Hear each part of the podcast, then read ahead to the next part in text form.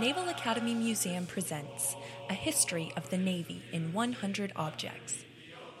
Ever since the CSS Hunley during the Civil War, and even prior, U.S. efforts with submarines have been fraught with danger.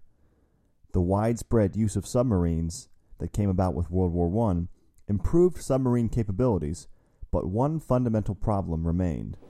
Of course, uh, with submarines, uh, one of the things you have to think about is the tremendously dangerous uh, going down. People don't belong under the water, one might argue. Um, and submarines do get into trouble on occasion. We've had a number of submarines go down. During the uh, Cold War, there was, uh, uh, we lost two nuclear submarines, the Scorpion and the Thresher. And the, the other, but earlier submarine uh, rescue attempts were, were kind of interesting. The, uh, one of the things you had to try to do is figure out a way to get people from a submarine on the bottom, rescue them, get them out of there. And that's where a guy named Momsen came along and created the Momsen lung um, that allowed uh, the sailors to don this thing and would give them enough uh, air and so forth to get them to the surface. Uh, this was a great breakthrough for submarine rescue and, and uh, had a lot to do with some, some sailors surviving uh, when submarines did in fact run into trouble. Um, one of the interesting things about submarine rescue too is that Ernie King, uh, who is of course uh, most people know as the, the, the, CNO, the Chief of Naval Operations during World War II, tremendously important uh, strategist and had a great deal of effect on the way the war was fought. Um, he was part of his career was made on the fact that he conducted the submarine rescue. He's one of the early pioneers in that. Now, in that particular case, they were actually more of a salvage operation than a rescue. They tried to rescue and were not uh, capable of doing it at the time. But that's one of the things that led to these breakthroughs that ultimately, like the Momsen lung, which, which improved that situation. This past weekend, the Naval Academy football team defeated the U.S. Military Academy in the classic football matchup, the Army Navy game, with a dominating win over Army. This was the midshipmen's 12th straight victory over the Army cadets. The Army Navy football matchup began in 1890, just as the U.S. Navy was building its first fleet of modern battleships.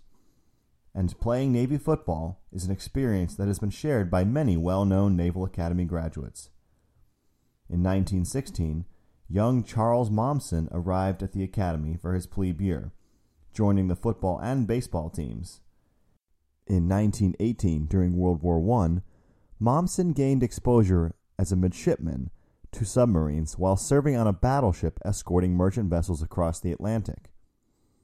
After his initial service in battleships, Momsen would go on to train as a submarine officer and commanded three submarines from 1923 to 1927 before being assigned to the Bureau of Construction and Repair.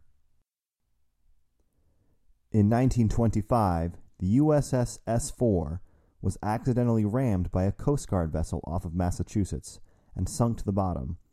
There were survivors, but inadequate technology and poor weather prevented divers from reaching the sailors trapped inside, all of whom perished.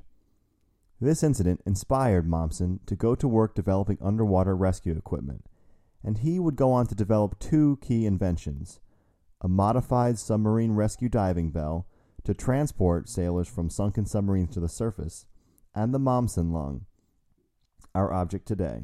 This time we're looking at a rescue apparatus, uh, which we see here in this case.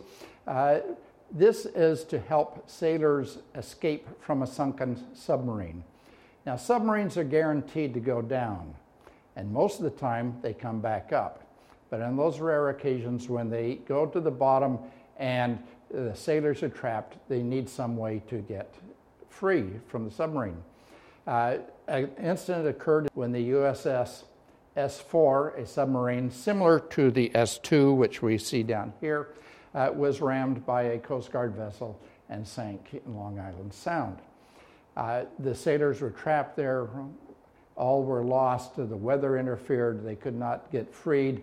Uh, the submarine was not rescued until three months later.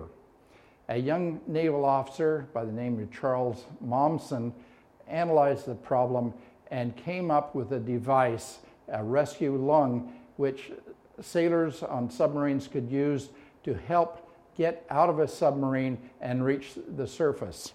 Uh, we see that uh, here it's just uh, basically an airbag uh, that you can breathe into and help you escape.